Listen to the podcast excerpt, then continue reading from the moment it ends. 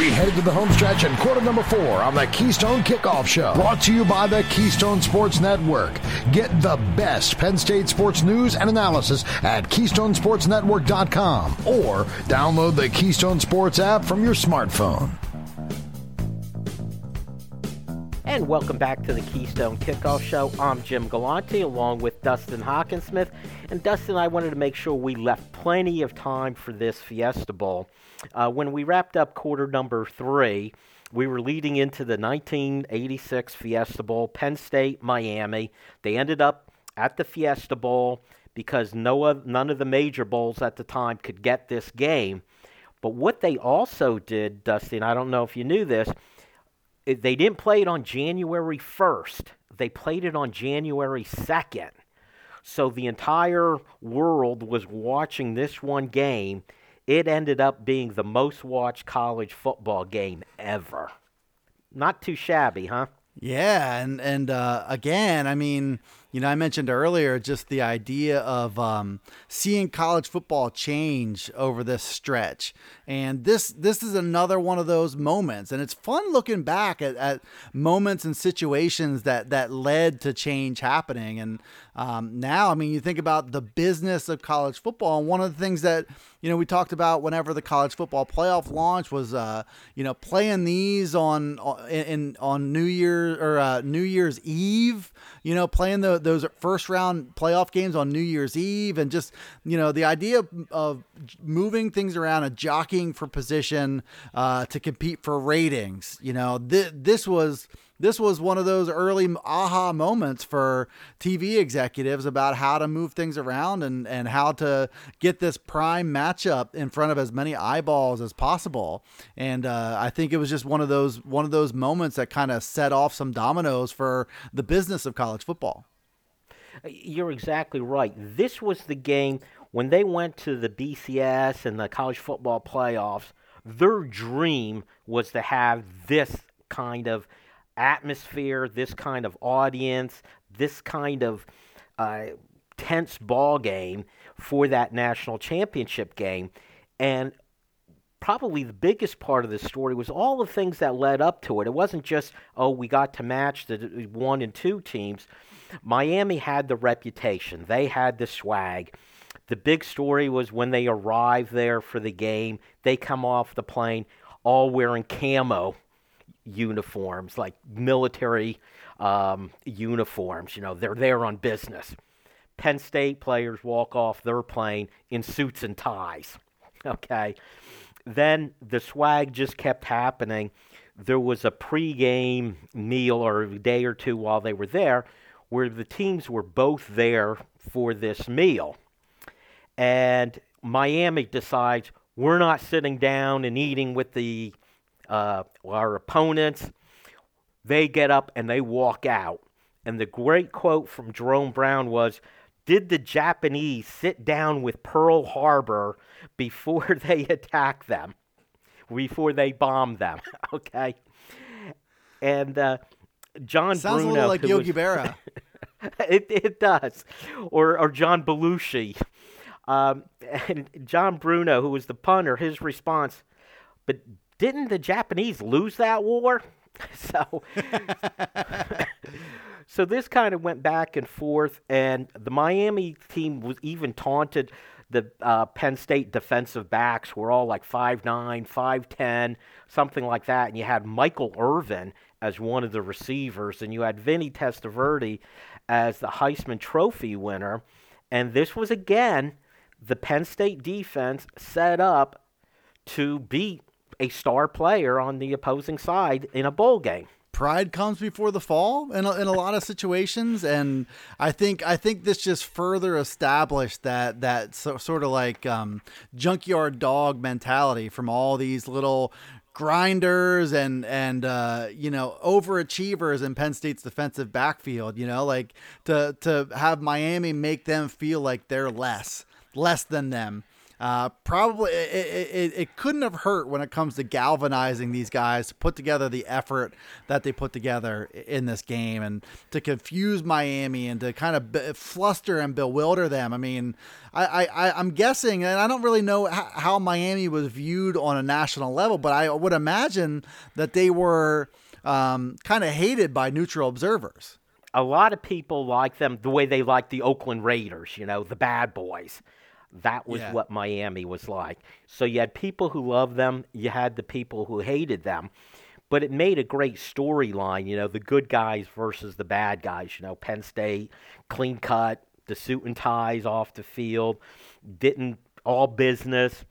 And but what happened, you mentioned pride before the fall, is they were dropping eight guys on defense and rushing three.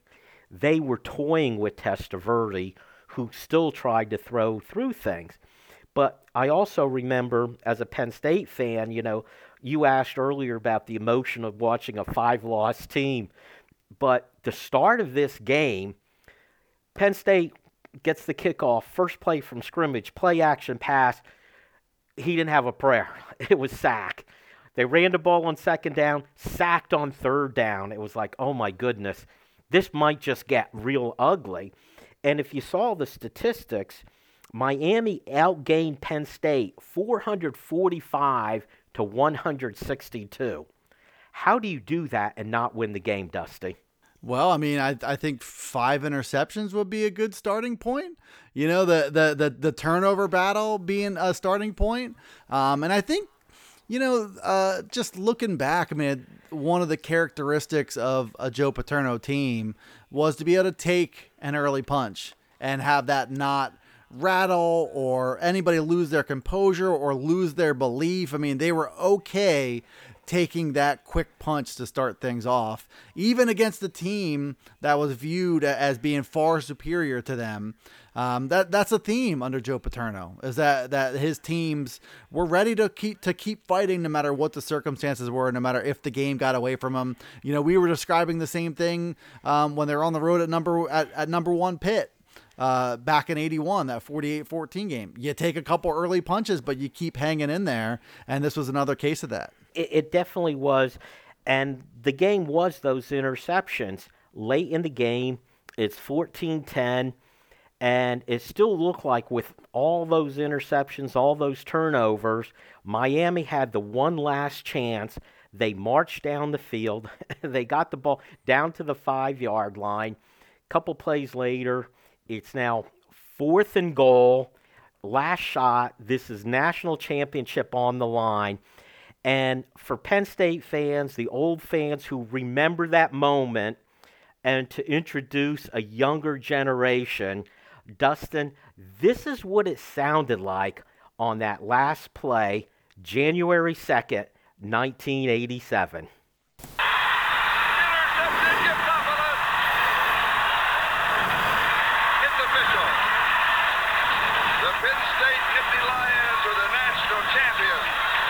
tell you what, as an old Penn State fan, I still get goosebumps just hearing that, Dusty. I get chills anytime I listen to um, such a triumphant moment of any of any kind. When you when you look back and and can kind of put yourself in in those shoes and try to you know live as if you're living through that moment for the first time. Like that is just um, an awesome moment uh, to end to end a game on that sort of dramatics. I mean, there's not really a whole lot more dramatic situation than having to get a, a fourth down stop, you know, inside your own red zone, um, and to get an interception to, to seal the deal um, by a game by a guy named Giftopoulos. You know that, that that that's a name made for radio right there. It it really is, and we alluded to it a little bit. But I'll ask you, Dustin. Now you know, looking back, looking at the history, knowing what came after this moment, can you relate to just how historic this game was and what effect it had on college football for years after that? Yeah, I mean, it, it was an eye opening experience for people who run college football and kind of put the money train in motion. Um, I was looking at the at what the the television rating was for the, and it is unbelievably high. So it was like the two perfect teams coming together. Uh, the whole narrative was built for TV. You know, as you described it, the clean cut Penn State guys, the business, uh, the the business um, like effort from the Penn State team, the flash, the camo, the the high flying Miami team that was putting points up like crazy. Uh, however you wanted to picture it, hero versus villain, uh, the the you know historic shift away from New Year's Day and the shift away from you know bowl games, the continued shift, I should say, I guess, from bowl games being um, exhibitions to being big money national title um, uh, deciding games. You know, all this stuff was happening, you know, for this Fiesta Bowl and for Penn State to be a part of that and for them to be this the, the gritty underdog that that uh, triumphed over uh, the this uh, high octane Miami offense, and you know Vinny Testaverde just another one of those big names that Penn State played late in the year. Like think about to to look back on this '80s decade and to look at you know who Penn State played and who Penn State beat in some of these games. Like you mentioned all the names: Marcus Allen, Brian Bosworth, Dan Marino. Uh, Herschel Walker. Herschel Walker. And now we're talking about now we're talking about the Heisman Trophy winner Vinny Testaverde, and to, to intercept him five times. I mean, this was um, kind of the ultimate decade in Penn State football, and to get those two, the first two national championships, um, so cool. It was so cool to look back and, and listen to it, and, and to understand now. Like, I don't think I appreciated the full scope of this game and how the the how, how the magnitude of it kind of changed everything with college football and change that balancing act of playing bowl games versus deciding a national champion. Yeah, it's really crazy. And if you think about it, when we started our series, we were in the late 60s and we went up to 86. Uh, that's like 17, 18 years. We went from a point where they named the national championship champion before the bowl games even occurred to the point where, yes, you had more national champions, you know, uh, tried to work it out in bowl games, to this point where you had television arranging number one versus number two. That set all the wheels in motion, all the dominoes to fall to where we are today, Dusty. I'll give you the final. And to take. have s- to have so many viewers tune in was absolute beyond a doubt confirmation okay, we got to do this every single year, which was not the thinking prior to this game. You uh, have alluded to the numbers. What I saw was 70 million viewers. Crazy. Especially with all the options and streaming today. You're, you're never going to see that again. But 70 million people, I was one of them, Dustin, and I will always remember the most it. important one. All right. yes. Most importantly, Jim saw it. All right, guys, that's it for our show. Stay tuned next week. Dustin and I are going to talk about the 90s. But thank you for listening today. Be sure you join us next time on the Keystone Kickoff Show. Attention, Penn State alumni. Trustees Ted Brown, Bill Oldsey, and Barbara Doran need your support. Your alumni trustees have fought to debunk the Freeh report and to honor Joe and Sue Paterno. And they led the charge on an unprecedented tuition freeze, saving students and their families thousands. Independent leadership for a better Penn State. Vote to re-elect alumni trustees Ted Brown, Bill Oldsey, and Barbara Doran. Voting begins Sunday, April 10th. Request your ballot at trustees.psu.edu. This is Jim Galante from the Keystone Sports Network, letting you know there's nothing like going on the road with your favorite team. I'm pleased to announce that KSN, along with Collegiate Athletic Travel, the leaders in athletic travel for 50 years, is offering a trip to Auburn this fall for the Nittany Lions versus the Tigers. Charter flight, accommodations at the team hotel, and transport to and from the game are included. Go to athletictravel.com or call 800 788 4414 for all the information.